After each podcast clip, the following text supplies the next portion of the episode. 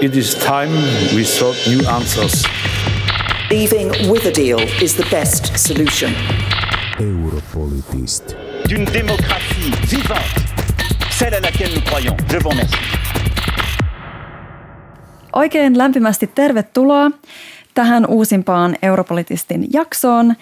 Europolitist on The Ulkopolitist verkkolehden ja Suomen EU-toimiston yhteistuotanto. Ja tänään olemme täällä Euroopan parlamentissa Brysselissä. Mun nimi on Anna Saraste ja mulla on täällä kolme keskustelijaa tänään mun kanssa puhumassa aiheesta Onko Eurooppa niin rajaton ja siis maahanmuutosta ja siirtolaisuudesta Euroopan alueelle ja EUn alueelle.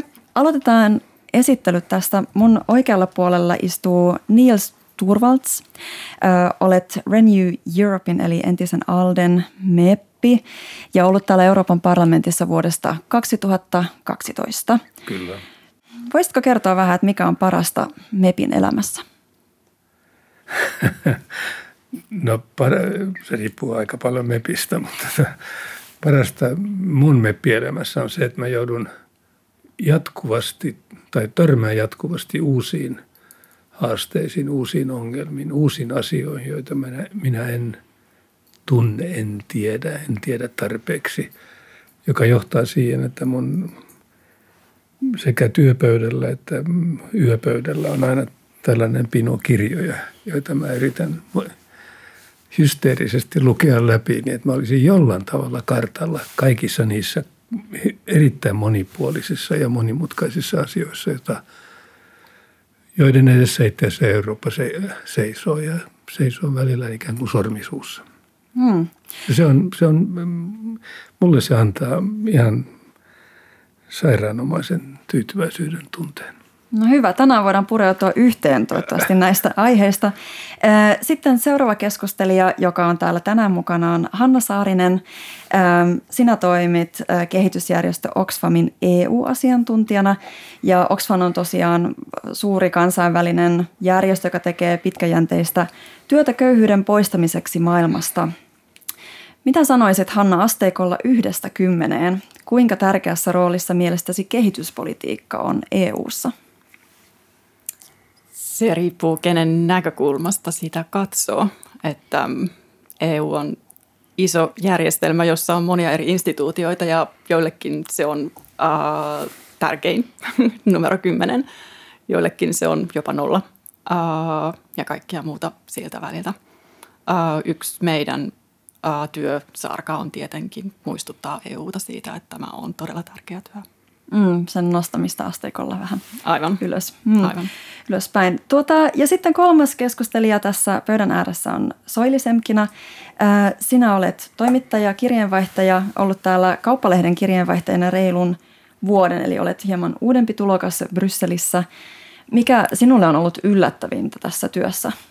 No ihan työn puolesta sanoisin se, että vaikka mä tuun pienestä maasta ja siis sinänsä pienestä, pienestä lehdestä Euroopan mittakaavassa, niin se ei haittaa. Että täällä mä oon huomannut, että jos itse tekee työtä, on oma-aloitteinen ja ottaa kontaktia, niin saa, pääsee tapaamaan ihmisiä, pääsee haastattelemaan ihmisiä. Sillä ei ole mitään väliä, että ootko se pieni tai iso, mutta oma työ palkitaan. Se on kiinnostavaa ja se on hyvä asia. Okei, mahtavaa. Kyllähän EU myös on kaikkien 28 maan summa tietyllä tavalla. Pienetkin maat saavat kyllä olla mukana puhumassa. Tota, hypätään päivän aiheeseen ja lähdetään liikkeelle tällaisesta väitteestä, johon mielelläni kuulisin teiltä kaikilta jonkinlaista ensireaktiota. Eli väite tulee tässä – Siirtolaisten määrän kasvaminen uudestaan voi pirstoa EUn, koska EU ei pysty tekemään heitä koskevia yhteisiä päätöksiä. Aloitetaan vaikka sinusta Nils. No kyllähän se on haaste.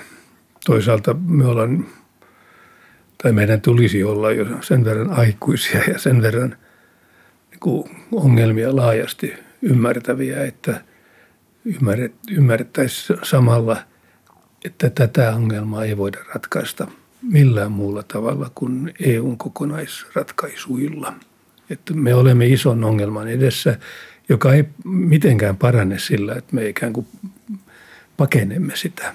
tai yritämme ikään kuin sanoa, että ei sitä ole olemassa tai jos se on olemassa, niin se on paha. Tämä ongelma on, on, on ja se saattaa olla vielä isompi viiden tai kymmenen vuoden kuluttua, jos me emme paneudu, paneuduta siihen. Ja siinä mielessä tota, tosiseikkojen, tämä on tällainen snellmanilainen suomalainen ikään kuin lähtökohta, että tosiseikkojen, tämän Paasikiviläinen, tosiseikkojen tunnustaminen on politiikan A ja O. Ja nyt meillä, me olemme ison tosiseikan edessä. Hmm. Muita reaktioita? No mä, en, äh, mä oon sitä mieltä, että EU on päinvastoin paineessa kykenyt päätöksiin ja tämä on, tämä on nähty aikaisemmin eurokriisin aikana, finanssikriisin aikana ja niin edespäin. Ähm, jonkinlaisiin päätöksiin kyettiin jo nyt viimeisen maahanmuuttokriisin aikana, ähm, mutta siis nyt siis kun meillä ei ole kriisiä päällä, meillä on vain vähän ihmisiä, tai siis suhteellisesti paljon vähemmän ihmisiä ylittämässä merta ja hukkumassa sinne, niin sitten se poliittinen paine ei ole niin suuri. Että meillä on, niin kuin, tai siis ei meillä, vaan muilla jäsenmailla, joillakin tietyillä mailla on varaa vitkutella. Se, että pirstoaako se sitten EU, niin se ei tosiaan ole tehnyt sitä aikaisemmin, on koetellut, kuten on nähty näistä maahanmuuttovastaisista populistiliikkeiden mm, voimistumisesta, se on sitä koetellut, mutta, mutta väittäisin, että on muitakin asioita, mitkä sitten saattaa pirstoa EUn ihan vaan siis sen takia vallan pirstaloituminen Euroopan parlamentissa ja se, että meneekö, saadaanko uutta komissiota kasaan ja niin edespäin. Se on sitten vähän erilainen keskustelu. Mutta. Mm. Maahanmuutto, siirtolaisuus ja pakolaisuus, ne ovat todella monimutkaisia ja monisyisiä aiheita. Ja siltä kannalta päätöksenteko niihin liittyen 28 tai 27 jäsenmaan välillä, se on vaikeaa. Um, EU on tehnyt päätöksiä ja siinä mielessä päässyt, päässyt eteenpäin. Uh, kaikki niistä päätöksistä eivät ole olleet hyviä ja ne eivät pitkällä aikavälillä tule olemaan edullisia, ei niinkään EUlle, saati niille ihmisille, jotka ovat pyrkineet tänne Eurooppaan uh, ja jotka tulevat vielä uh, jatkossakin tänne pyrkimään monista syistä. Voitko mainita jonkun esimerkin, joka nyt sinusta erityisesti on ollut huono päätös? Osa päätöksistä, mihin EU on viime, viime vuosina ryhtynyt, on tehty pikemminkin lyhyellä äm, aikavälillä, äh, ettei oikein katsottu sinne pidempään horisonttiin. Eli on esimerkiksi totta, että äm, hukkomiset Välimerellä ovat vähentyneet, äm, mutta se ei kerro koko totuutta siitä, että – edelleenkin on 70 miljoonaa ihmistä maailmassa, jotka ovat joutuneet jättämään kotinsa. Kaikki heistä eivät tietenkään saavu Eurooppaan, eivätkä haluakaan saapua. Mutta se kertoo siitä, että, että siis maailmassa on sotia, konflikteja, väkivaltaa, nälänhätää, köyhyyttä, jota ihmiset lähtevät pakoon joko oman kotimaansa sisällä tai, tai lähialueelle tai osa heistä Eurooppaan. Se on asia, joka ei tule katoamaan tässä lähivuosina. Um, ja Euroopan pitää olla siihen valmistautunut ja siitä pitää, pitää, pitää tehdä niitä pitkäaikaisia päätöksiä. Mm. Eli tämä um, aika nopean tahtiin hukkumiskuolemien vähentäminen ja Euroopan tulijoiden vähentäminen, niin se on itse asiassa aika pieni osa sitä isompaa mm. asiayhteyttä. Europolitist. Maahanmuuttohan herättää tosi vahvoja tunteita. Se nyt tässä on nähty viime vuosina jotenkin keskustelussa ja Musta olisi Nils nyt vielä mielenkiintoista kuulla sulta myös, että mitä ikään kuin kertauksena myös meidän kuulijoille, että mitä jakolinjoja tähän maahanmuuttokysymyksiin liittyen täällä myös Euroopan parlamentissa on ikään kuin poliittisten ryhmien välillä ja, ja myös niiden sisällä. Voisitko vähän kertoa tästä? jakolinjat ovat, tai ne on nähtävissä melkein kaikissa jäsenmaissa. Ja ne ehkä kulkee kolmen eri ongelman yhteydessä. Ensinnäkin meillä on, meillä on ollut aika, aika kovia taloudellisia kriisejä – ja ne taloudelliset kriisit jätti eri jäsenmaihin erilaisia jälkiä. Ja saman aikaan meillä on tekniikan puolella ja, ja, tota, ja kehitys, niin kuin edessämme kehitys, joka tulee olemaan erittäin nopea. Siis se tapa, millä uudet tuotantotavat tällä hetkellä tunkevat sisään vanhoihin rakenteisiin, se on, se on aika raju. Se on mielenkiintoista, mutta se on rajua. Ja se tietenkin jokaisessa jäsenmaassa enemmän tai vähemmän tuhoaa sellaisia rake- turvallisia rakenteita tai turvallisiksi koettuja raken- ra- taloudellisia rakenteita – jotka eivät vaan ole tätä päivää enää. Eli se on niin kuin väistämätöntä, että niiden on pakko muuttua. Mutta se, että millä tavalla eri jäsenmaissa pystytään vastaamaan näihin haasteisiin, niin, tota, niin se on aika, siinä on hyvin erilaisia ja välillä aika huonoja tota, tapoja vastata. Sitten meillä on itse asiassa – yhtä voimakas arvojen murros. Mä olen just, jotta mä oppisin vähän paremmin ranskaa, niin mä luen tällaisen ranskalaisen kirjan tai yritän lukea ranskalaista kirjaa, jossa kerrotaan niin kuin populismin juurista. Ja eräs osa siitä tuota, koskee tai käsittelee arvojen muutoksia. Ja ne on ollut siis aivan huikean kovia. Eli 20 vuotta sitten, 30 vuotta sitten monessa jäsenmaassa oltiin sitä mieltä, että naisen paikka on kotona. Ja sitten menee 20-30 vuotta ja sitten 28, 78 prosenttia on sitä mieltä, että totta kai nainen on luonnollinen osa tätä normaalia elämää, jossa käydään työssä. Mutta, mutta arvona se on, niin, tämä murros on ollut aivan huikean nopea, joka tarkoittaa, että meillä on – Meillä on väestön osia, jotka ovat syntyneet ehkä saman aikaan kuin minä ja vähän sen jälkeen, jotka itse asiassa yrittävät tarrautua kiinni niihin vanhoihin arvoihin, ikään kuin rystyset valkoisina. Ja se ei auta, mutta se heijastuu tietenkin poliittisen elämään aika, aika voimakkaasti.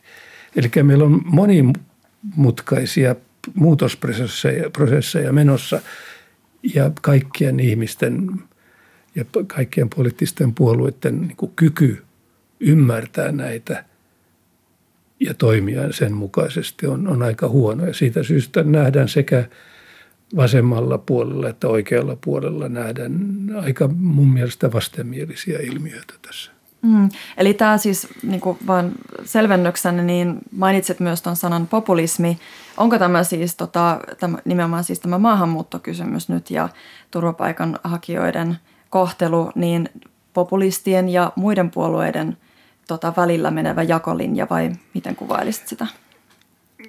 No se, se millä tavalla se ymmärretään ja käytetään hyväksi. Minä väitän, ja se ehkä johtuu mun poliittisista vakaumuksista, niin että, että ihmiset ei välttämättä ole sitä mieltä, mutta ne käyttävät pakolaiskriisiä hyväkseen poliittisessa mielessä ja se tuntuu aika epämiellyttävältä. Hmm. Mitäs Soili, näetkö sä tämän samalla tavalla? Säkin oot tietenkin seurannut nyt näitä keskusteluita EU-ssa ja onko tämä oikeasti tämmöinen todellinen ja vakava jakolinja, tämä maahanmuuttokysymys?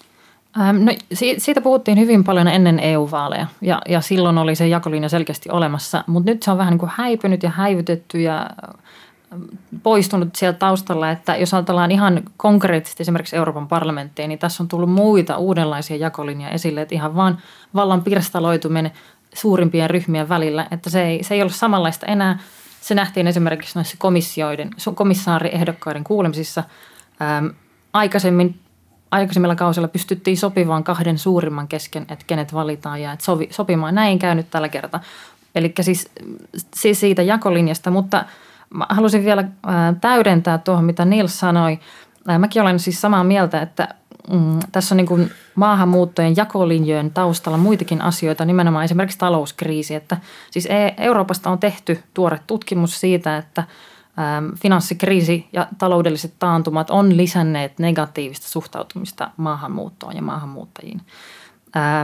Ja, ja se on niin kuin mun mielestä se on pitempikin, pitempikin niin kuin – kehitys, kun ajatellaan sitä, että mistä, mitä, mistä Itä-Eurooppa lähti vielä 80-luvulla ja sitten he siirtyivät niin kuin tämmöisessä sosialistisesta mallista markkinatalousmalliin, on ollut todella suuria yhteiskunnallisia ja taloudellisia muutoksia.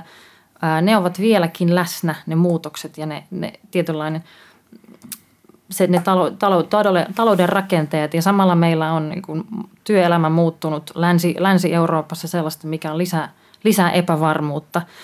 Ähm, niin nämä ovat sellaisia asioita, jotka vaikuttavat myös suhtautumiseen maahanmuuttoon ja myöskin tämä rakennemuutos, siis ihan työnteon, tuotannollisen toiminnan rakennemuutos. Meillä on entistä enemmän, vähemmän työpaikkoja, mm, hyvä palkkaisia tehdä duuneja.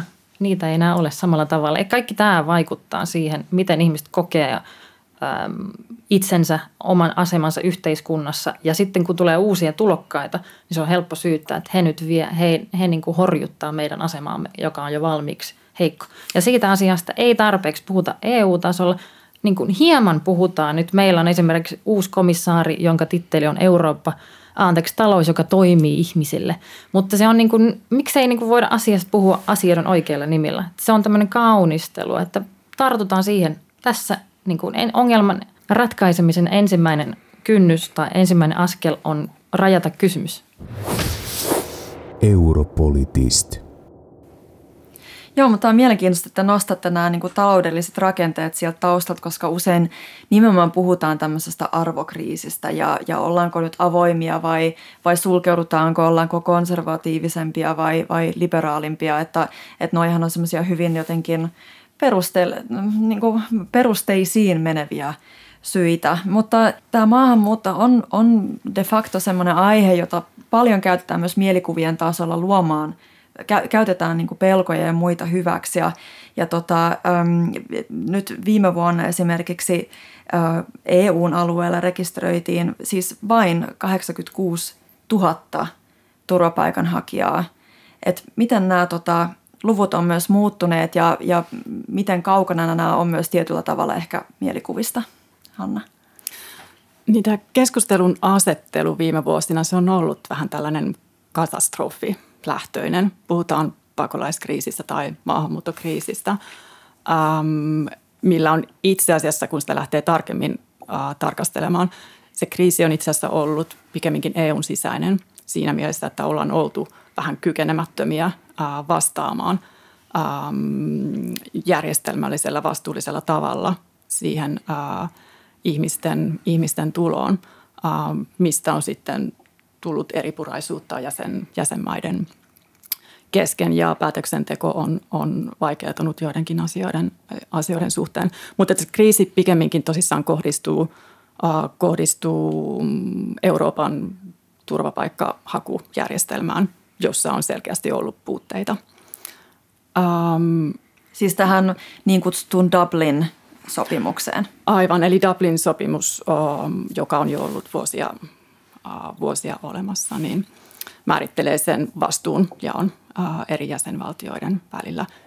Um, ja pääperuskohtana siinä on, että maa, jonne ihminen saapuu ensimmäisenä, niin siinä – siinä valtiossa ähm, se hakemus käsitellään. Siinä on tiettyjä lisäehtoja ja, ja muita, mitkä tulee, tule, tulee kysymykseen, mutta mutta Dublinin, Dublin-asetus on tosissaan nyt ollut koetuksella ja sitä olisikin syytä itse asiassa uudistaa ja katsoa paremmin, että miten se EUn jäsenmaiden vastuunjako pitäisi järjestää, jotta vain yksittäisiin jäsenmaihin ei tulisi niin paljon painetta, että sitä pystyttäisiin enemmän jakamaan.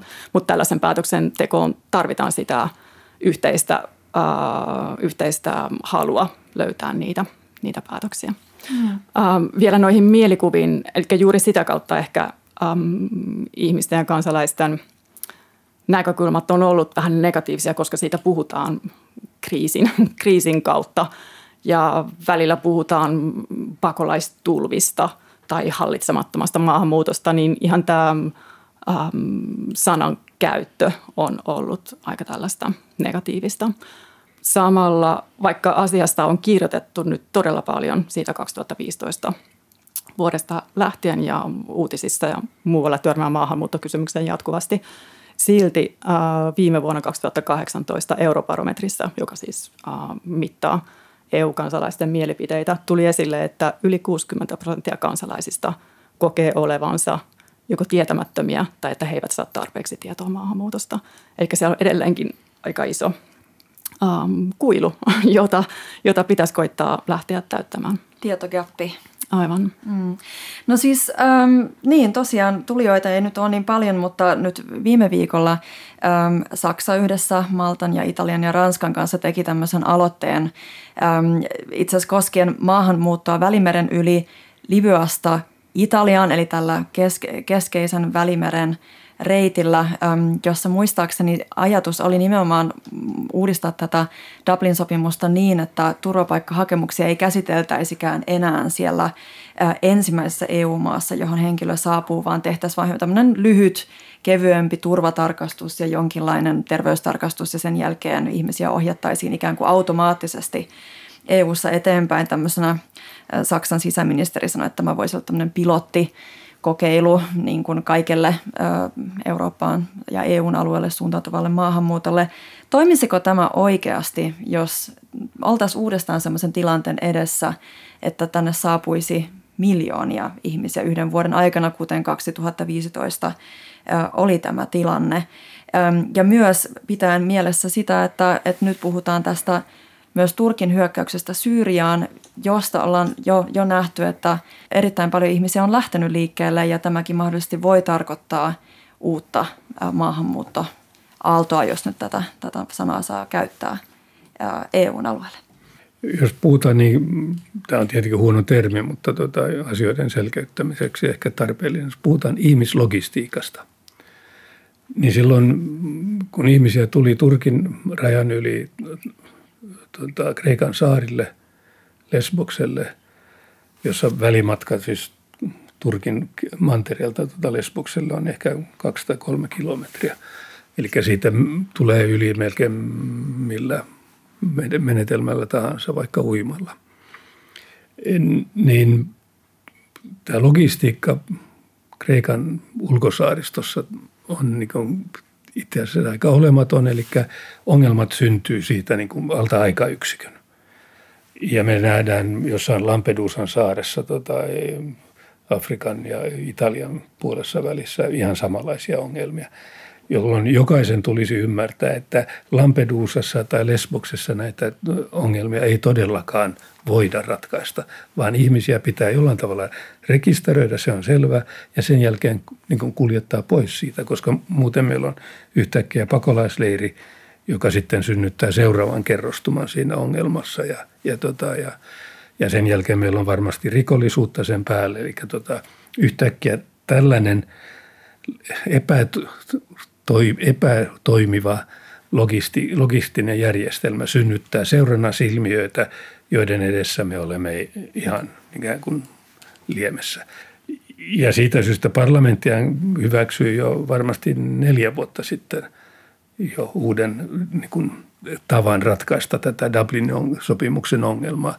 Meille se oli helppo, koska me voidaan äänestää – tota, neuvostossa se on vähän vaikeampaa, kun siinä pitäisi olla jonkinlainen yksimielisyys, eikä haluta mennä siihen, että käytetään tätä niin sanottua passerellia, eli tehdään päätöksiä enemmistöllä, tota, koska tiedämme, tiedetään, että se sitten synnyttää toisenlaisia ongelmia. Mutta kyllä tämä on ikään kuin jäsenmaiden hallitusten synnyttämä ongelma ja ne joutuu lähitulevaisuudessa, koska löytämään jonkun ratkaisun, koska se toinen vaihtoehto, että me ikään kuin ollaan Erdoganin niin kuin puristuksessa, tota, niin se ei ole kestävä ratkaisu. Ja tietyllä tavalla se on vähän jo päätös, mihin EU on lähtenyt aikaisemmin vuonna 2016.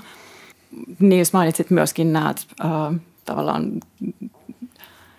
ne negatiiviset vaikutukset, mitä tulee siitä, kun, kun tämä turvapaikkajärjestelmä laitetaan ahtaalle. Ja itse asiassa se nähdään jo Kreikassa, nimenomaan Lesboksen saarella ja myös muilla Kreikan ulko, ulkosaarilla. Eli siellä on ollut tulijoita ja tämä EUn ja Turkin välinen sopimus on itse asiassa tarkoittanut sitä, että siellä on nyt jumissa ihmisiä, joita ei uh, päästetä takaisin Turkkiin – joita ei myöskään päästetä muualle Eurooppaan, eikä useimmissa tapauksissa edes Kreikan mantereelle.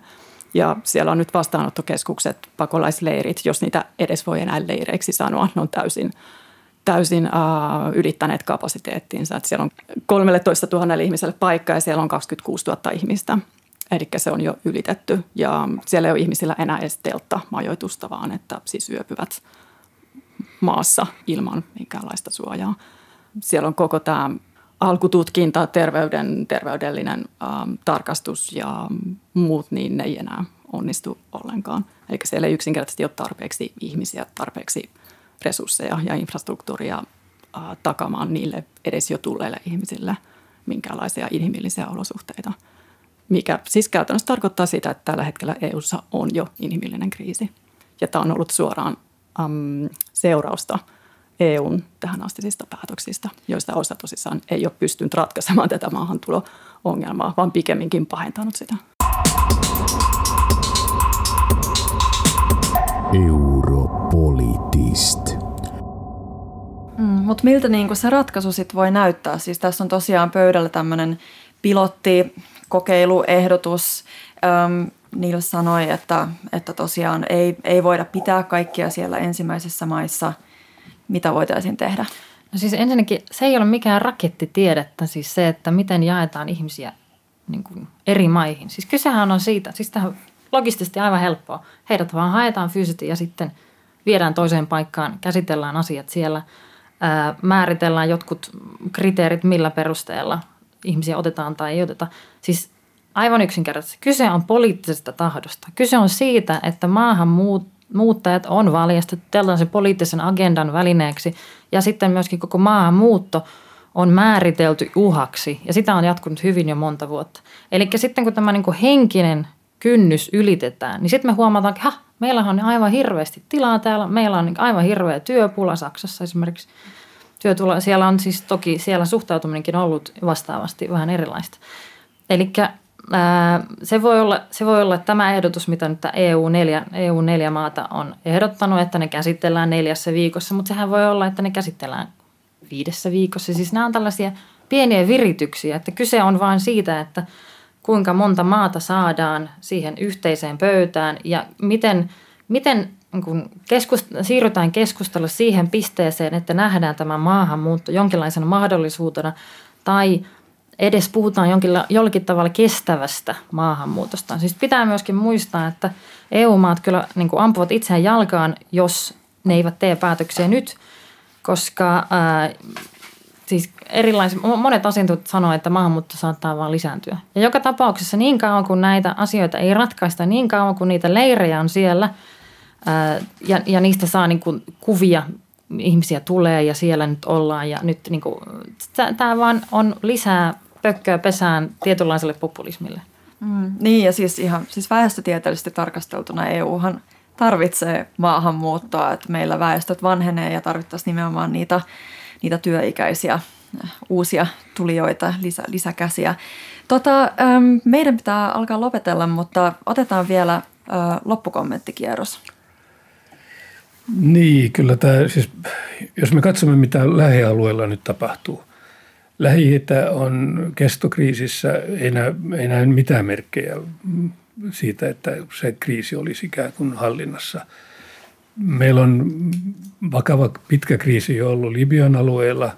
Meillä on todennäköisesti aika paha ilmastonmuutoksen liittyvä kriisi niissä osissa Afrikkaa, jossa maanviljelys aikaisemmin on ollut – tällaisen toimeentulon takeena. Ja tota, eli meillä on edelleen näitä kriisejä ja, tota, ja, ja mm, tässä jo sekä Hanna että Soile sanoi, että tämä tulee jatkumaan. Ei tässä niin kuin, ei me päästä, ei me päästä niin kuin pälkähästä, vaan meidän täytyy katsoa suoraan sen niihin, niihin tuleviin ongelmiin ja löytää ne ehdottomasti pakolliset ratkaisut, koska muuten tämä, tämä tota, ajautuu – tilanteeseen, jossa yksikään jotakuinkin normaalilla omalla tunnolla varustettu ihminen ei oikein voi, voi sitä katsoa. Mm. Niin, kyllä mä toivoisin, että EU lähtisi tekemään niitä päätöksiä pitkällä aikavälillä ja muistaen ne kaikki arvot, mille EU on aikoinaan perustettu. Eli me ollaan aina oltu hirveän ylpeitä meidän ihmisoikeuksista, demokratiasta, vapaudesta. Um, nämä arvot, ne toteutetaan käytännön tekojen kautta. Ei ne ole mitään julistuksia, vaan siis arvot osoitetaan sitä kautta, miten, miten käytännössä toimitaan. Että nyt toivoisin, että EU pitää niistä kiinni. Ja enemmän ehkä ihan käytännön kannalta, niin tosissaan nämä ää, käsillä olevat humanitaariset kriisit, mitä on meneillään esimerkiksi Kreikassa tai eräissä muissa vastaanottokeskuksissa, ää, ne pitää selvittää mahdollisimman pikaisesti. Et jos tehdään lyhyt, äh, lyhyellä aikavälillä päätöksiä, niin ne on ne, mihin pitää tarttua nyt ja, nyt ja heti. Ja sitten samalla, ähm, samalla miettiä sitä tulevaisuutta. Tosissaan äh, ilmastonmuutos, konfliktit, sodat, ne ei valitettavasti tule helpottamaan tätä tilannetta. Ehkä mä myös toivoisin, että EU ei näkisi itseään uhrina tässä tilanteessa, vaan katsottaisiin tosissaan vähän laajemmalta näkökannalta asioita. Hmm, EUhan Nobelin rauhanpalkinnon saaja myös, pitäisi muistaa ne arvot. Joo. Niin, mä sanoisin vielä sitä, että mun mielestä ei kuitenkaan niin pidä vähätellä niitä tiettyjä pelkoja, mitä, mm. mitä niin kuin, tavallisten ihmisten keskuudessa, jotka ovat niin sanottuja niitä kanta-eurooppalaisia, joita on. Että mun mielestä pitäisi lähteä niin kuin dialogi edellä, pitäisi keskustella ihmisten kanssa, mistä ne johtuu. Sen sijaan, että myöskin politiikassa julkisen keskustelun tasalla vähätellään niitä ja tehdään ihmiset tyhmiksi. Mun mielestä se on niin kuin todella vaarallinen tie ja se ruokkii ennen kaikkea näitä ihmisten turhautuneisuutta, se, että oloa siitä, että niin kuin heidän huoliin ei vastata. Ne pitää vastata, ne pitää keskustella, mutta keskustella ja dialogin kautta. Ja sitten myöskin pitää kiinnittää huomiota siihen kotouttamiseen. Mun mielestä siitä asiasta ei ole puhuttu. Siitä puhuttiin joku kymmenen vuotta sitten, mutta kun tuli maahanmuuttokriisi, niin sitten se, se moodi on muuttunut, niin kotouttamisesta ei ole puhuttu ja integraatiosta ja siitä, että millä tavalla niin kun otetaan ää, nämä tulijat osaksi yhteiskuntaa. Koska siis tästäkin on erilaisia tutkimuksia, että mitä kauemmin tämä integraatio kestää, sitä suurempi ongelma on sitten myöhemmin. Ihmiset eristäytyy, tulee tämmöisiä lieveilmiöitä, rikollisuutta ja, muu, ja muuta.